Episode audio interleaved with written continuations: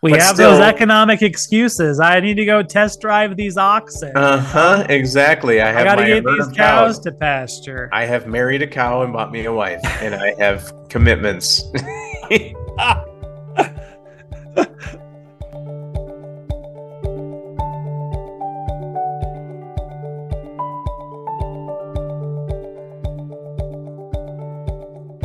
Well, welcome to the Cut for Time podcast here at the Canton United Methodist Church. My name is Pastor Clay. I'm joined by Eric Stearns. We're meeting together over Zoom uh, to bring you this conversation about Sunday's sermon, which was all about the excuses we make and um, how we use the precious resource of time that we have in order to do things for God's kingdom, and really um, about that invitation and the excuses we make to ignore that invitation um, and just uh, uh, the ways that God is maybe calling us to something bigger.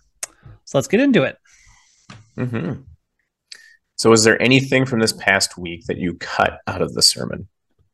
Uh, yeah. So because of the timing of worship, um, things did have to kind of shift. Um, our our prayer time went on for quite a little bit, and we also were doing communion every every week right now um, because of the nature of the sermon series.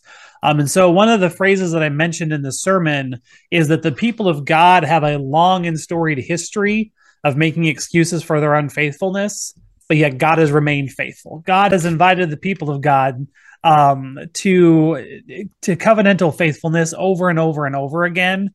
Um, but the people always found different ways to get out of it, or just they completely forgot, and you know they they they blamed it on a lot of different things. Um, when Elijah and the prophets of Baal was happening, um, you know they, the people of God turned to the worship of, of of either Baal or Baal, however you want to pronounce that. It's um, more faithful to the Hebrew to pronounce it Baal, but the reason why the people of God worshipped Baal is because Baal was a was a a god of harvest, and the people that worshipped Baal around them were bringing in a harvest. And they said, "Well, our God's not doing that for us, and we need that to survive. And so maybe if we maybe ignore this part of what God's asked us to do and worship Baal, we'll also bring in a harvest. We'll also have that so that agricultural success." And so that's just another excuse that they made. Um, you also uh, at the I think one of the most pivotal mistakes or one of the most pivotal excuses that the people of God made is that God called them to be a different type of people. God called them to a higher purpose and to not be like those around them. But that didn't work for the Israelites. The Israelites wanted to blend in. They wanted to be like the people. And so they came to Samuel and they said, Let us be like the nations. We want a king. We don't want judges that have been appointed by God to rule over us. We want a king. And Samuel went to God and said, I don't know what to do with this because I know what you've called us to be and why you've called us to be different. Like the things in there are certain things in the laws of the Old Testament that are purely just a way of setting the people apart. Um, you know, the food law stuff is more about, you know, safety and sanity and, and not, you know, dying from eating something that's not good for you.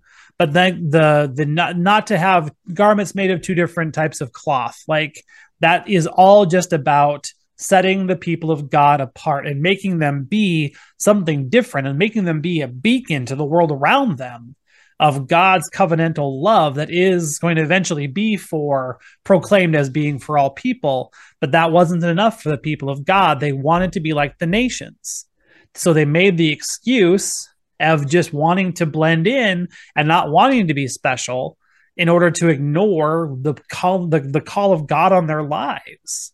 And so the, you see that you see this all throughout the entire history of the people, where they had kings, and some of the kings were good, and some of the kings were bad. And when the kings were good, the people followed, you know, the teachings of the law, and when the kings were bad, they didn't. Um, and that just is the trajectory of their history to the point of Jesus coming, like to the point of exile, to the point of the rebellion, and to the point of Jesus coming, was because God had grown weary of their excuses and wanted them to be the covenantal people that God had called them to be. And so God sent Jesus to reinterpret things, to make things clearer, to make a new way, even through his death and resurrection. But like this is all just a response to the excuses that God's people made in order to not follow the covenant. And that's i mean that's what jesus is talking about when he when he starts this in this meal story when he starts to teach about you know the the guy blurts out hey blessed is anyone that sits at the table with god like assuming that they have that spot already locked up because of who they are. And so god tells them that or so jesus tells them this parable where he says you know there's a lot of people that got invited to this party and the guests or the, the and the and the host sent a servant out to go collect the guests that had RSVP'd yes, and they all came up with excuses.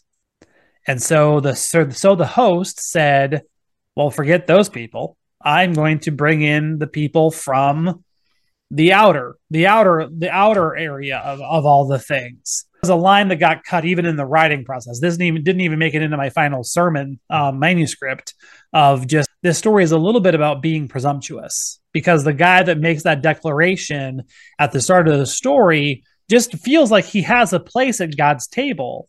And he mm-hmm. does, but he hasn't, but not for the same reasons. You know what I'm saying? Like he has a place at God's table, because all of us have a place at God's table if, if we accept that invitation. But he just believed because he was a Hebrew person, because he was a Pharisee, because he was a leader, that he had that spot at the table shown up. And Jesus came and taught in that story, not so fast. Not so fast. Mm-hmm.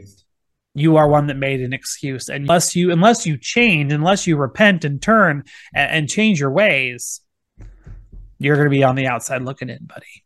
Yeah, I found that interesting that that was, and, and maybe it's just because it's two different weeks, so I feel like it's two different stories. But I found that interesting that it was the same story, just extended. Yep, I did like, you know, like even in the in, in the way they've been there in the in the Bible study this week, because um, this sermon series is connected to our Bible study as well. Like I've been having uh, having my groups walk through the entire chapter of Luke 14 of like, okay, one through six is this story about Jesus healing on the Sabbath. Like eh, Jesus is at the table and Jesus is at the dinner party and people are watching him carefully. And but it's just, you know, one through six is Jesus healing this person that has it's called dropsy, but it's basically just swelling in your in your arms and your legs, which has to be incredibly painful. Mm-hmm. Um, and so Jesus heals him, and that the Pharisees are already they're already watching him because they're already trying to trap him and trick him into saying something blasphemous and you know to to create something that would be a charge against him. So they're already looking for that and then jesus just blatantly just throws it in their face by healing on the sabbath. Jesus knows what day it is but yet mm-hmm. jesus doesn't care because you know man's not made for the sabbath. Sabbath is made for the person you know? Mm-hmm. and then he goes into the teaching of the guests and the teaching of the hosts and then the telling of this parable. And so yeah, the entire dinner party is not going well. So yeah, it's very interesting. It's Luke 14, so it's kind of the halfway point of Jesus' ministry. Um, you know, and so that that frustration would have been building at this point already. Sure. So sure. Yep. And Jesus kind of goes out of his way to light a match and walk away. So I was just gonna say he likes to piss him off just a little bit extra, doesn't he? Yep. Especially in Luke's gospel. Oh yeah. Really? More there? Why? Why more there than another? Sure. Yeah, it's because Luke's gospel has such an affinity for the poor and the outcast and the and the and the downtrodden. Like Luke, okay.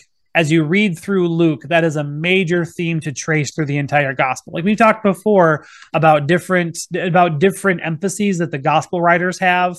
Like mm-hmm. Matthew's writing to Jewish converts or Jewish soon to be converts to really prove to them that Jesus is the Messiah promised of old.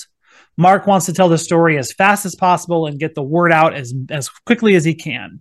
Luke wants us to see Jesus as the friend of sinners. Luke wants us to see Jesus as having a pref almost almost a preference for those that are on the outskirts, those that are the outcasts, those that are the poor. Like so, like there's it, it, it's it's no surprise then that in this in this one chapter, Jesus heals a crippled person. Jesus mentions inviting the inviting those that are on the outskirts twice. Mm-hmm. I mean, it's it's a major theme in, in this chapter and then in the larger Gospel of Luke. Jesus sends the, the servants out the first time to get the downcast and the downtrodden and the you know the crippled the, the the poor the crippled the blind and the lame and that's done and so the servant comes back and say what you've said is done and the the host sends them back out to like the larger community out to the highways and the byways to like the the even broader area and that is that is one area that is seen as Jesus tipping his hand towards the idea of his salvation message being for literally all people. Interesting. How do people figure that out? Mm-hmm. Like how how is that derived? I guess. Right. I'm a, um, I'm a math guy. What's that? Everything is I'm a math guy. Everything has a proof, right? Sure. Yeah, I mean, um, I think it is by reading the the larger corpus of Jesus' work. Um, just a good word. Yeah, you know, body. um, no, but I, uh, people figure that stuff out. Theologians and church historians figure that stuff out by watching the rest of what Jesus says. Because there are a couple of different other places where Jesus says the same thing in a different way. Um, like in John 10, where he talks about Jesus, where Jesus talks about being the good shepherd and those who know my voice are my flock. And then it says that there are other sheep that don't know my voice, and I have to bring them too. And like mm. that is Jesus meaning us as non-Hebrew believers. Like that is a foreshadowing of of Gentile salvation. Like they are the different flock, they are the others. And so mm-hmm. here in this gospel, in this parable, it's the highways and the byways. It's from it's it's it's calling out to those people that are not from here, that do not mm-hmm. belong here. Like they have to travel to be a part of us. They are not automatically us. And so watching sure. the that rest of what Jesus said, but then also watching what happens after the resurrection, like watching what happens, especially on the other side of Pentecost, where like the Holy Spirit's on everybody and mm-hmm. there's you know it's the it's the the unifying of languages rather than the scattering of languages. Everyone's speaking in their native tongue but everyone's understanding each other because of the work of the spirit. And then you know then through the rest of the the the, the ministry of the apostles as more and more gentile believers become baptized in the holy spirit like then i mean and it's kind of a case of like looking backwards to look forward but you know mm-hmm but we, when you look back on Jesus and say, "Oh, hey, I wonder," and so yeah, that's just the work of theology. So it's very interesting. Mm-hmm. So the sermon started with the story of being a part of Higher Ground, um, and just the mm-hmm. invitations mm-hmm. that came year after year until I finally got badgered into saying yes. Um, as you think about your own life, Eric, has there ever been something you've been invited to be a part of that you initially said no to and maybe had to say no to a few times, but then finally said yes to, and it was a good thing?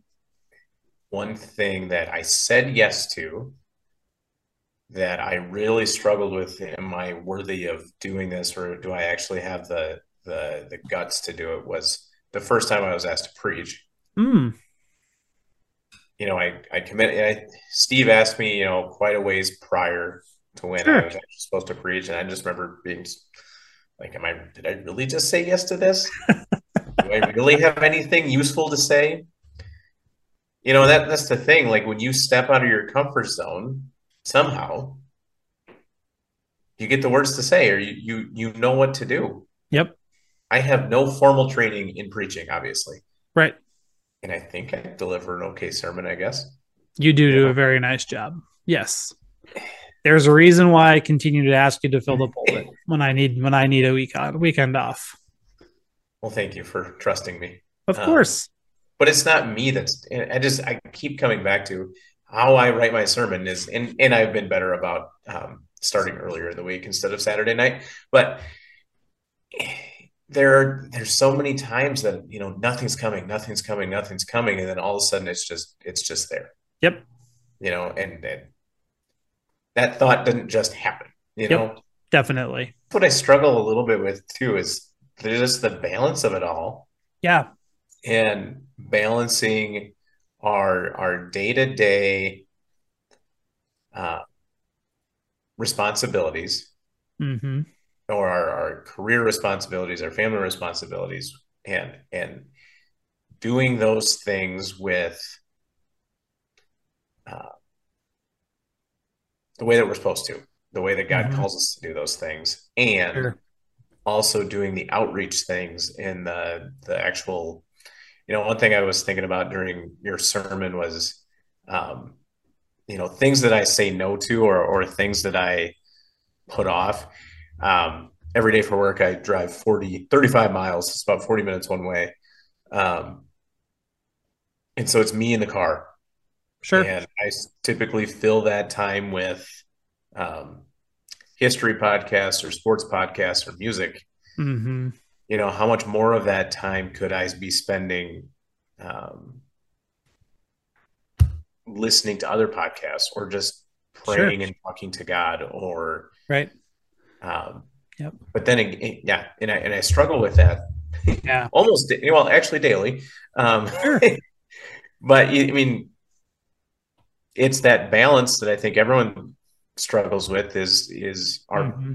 our earthly minds just want entertainment. Our earthly minds just want things that are exciting or think you know and right and oh yeah don't always want to have to think you know what i mean yep definitely but it's way more productive for us to mm-hmm. and i'm one that's hyper you know into hyper production it's right. way more productive for me to listen to other things or talk to god or you know listen to christian podcasts or listen to the bible or mm-hmm. than it is to listen to all that other stuff because all that other stuff doesn't matter honestly the vikings do not matter but man do i like to listen and read and do all that kind of stuff right right you know but I mean, you also listen to Faith and Goal, which is the best of. I mean, for you, the best of both worlds. Mm-hmm. So, but yeah, I mean, but I get it though. That struggle, right? Know? Yeah, yeah. I mean, it, it's the it's the balance between being where we have such a kingdom mind that we're of no earthly value. Like mm-hmm. there is that balance. Like we can we we even in the midst of our excuses and like wanting to to love the Lord our God with all our heart, soul, mind, and strength, and love our neighbor as ourselves, we can go too far where like we get so focused on that that it just becomes i mean people become a means a means to an end. Like we need to be able to relate to people. We and, and we're allowed to have hobbies that are not the life of the church. We're allowed to have hobbies that are not the gospel. Like we are we are allowed to have that brain break. Like even god rested on the seventh day. Like mm-hmm. god found that balance and then instructed us to remember the Sabbath and keep it holy because we can work ourselves to the point of exhaustion and we can kingdom ourselves to the point of like work for the kingdom of God to the point of, you know, that is it becomes all consuming in a way that's not helpful either. So mm-hmm.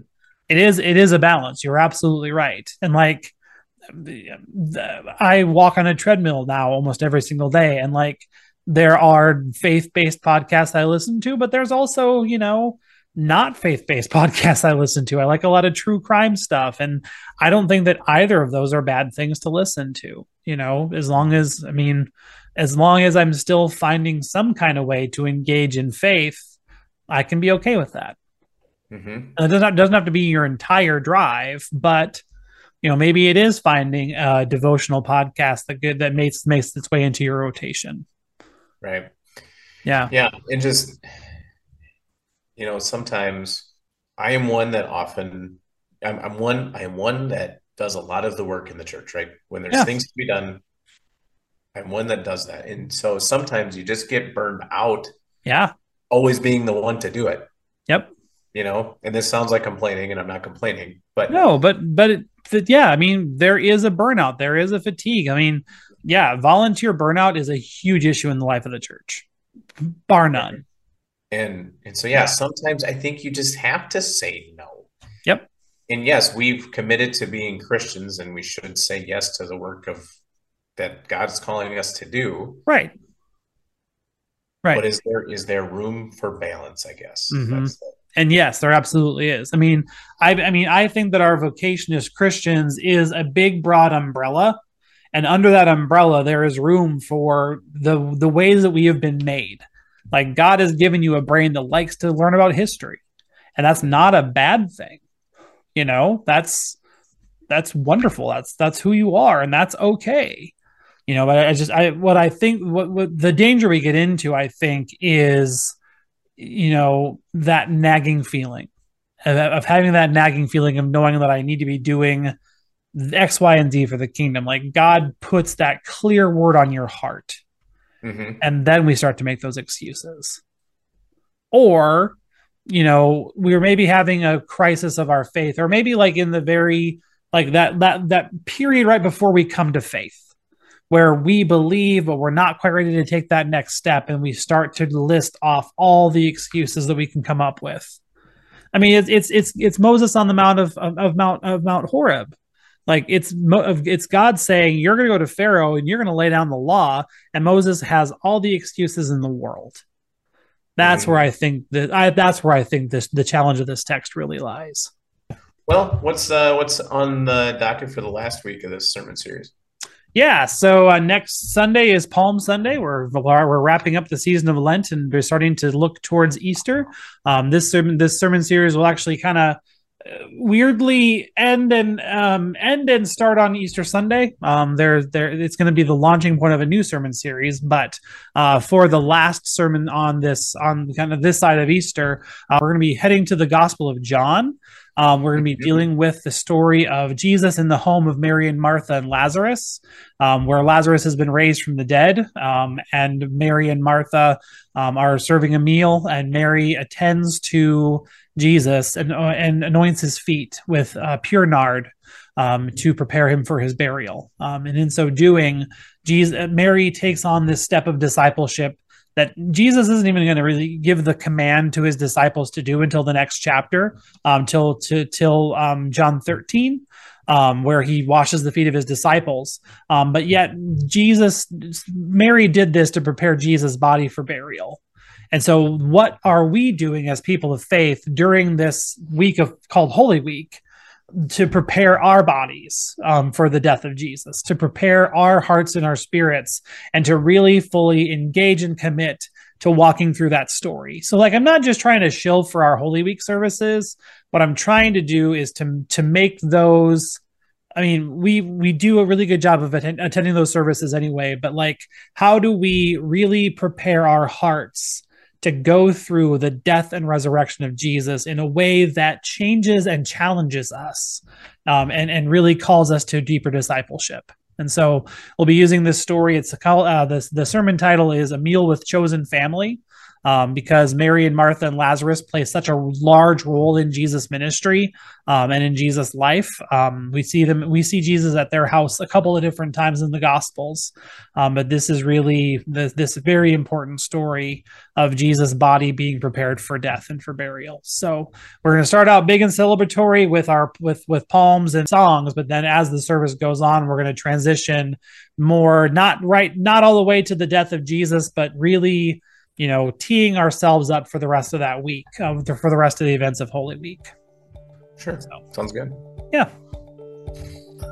Well, thanks for joining us in this week's Cut for Time podcast. Join us again next week for Palm Sunday in church uh, at 10 a.m. Otherwise, online on Facebook Live or for the podcast next week. Thanks for listening to our Cut for Time conversation. Join us for worship in person or on Facebook Live Sundays at 10 o'clock Central Time. And now go in peace and serve the Lord.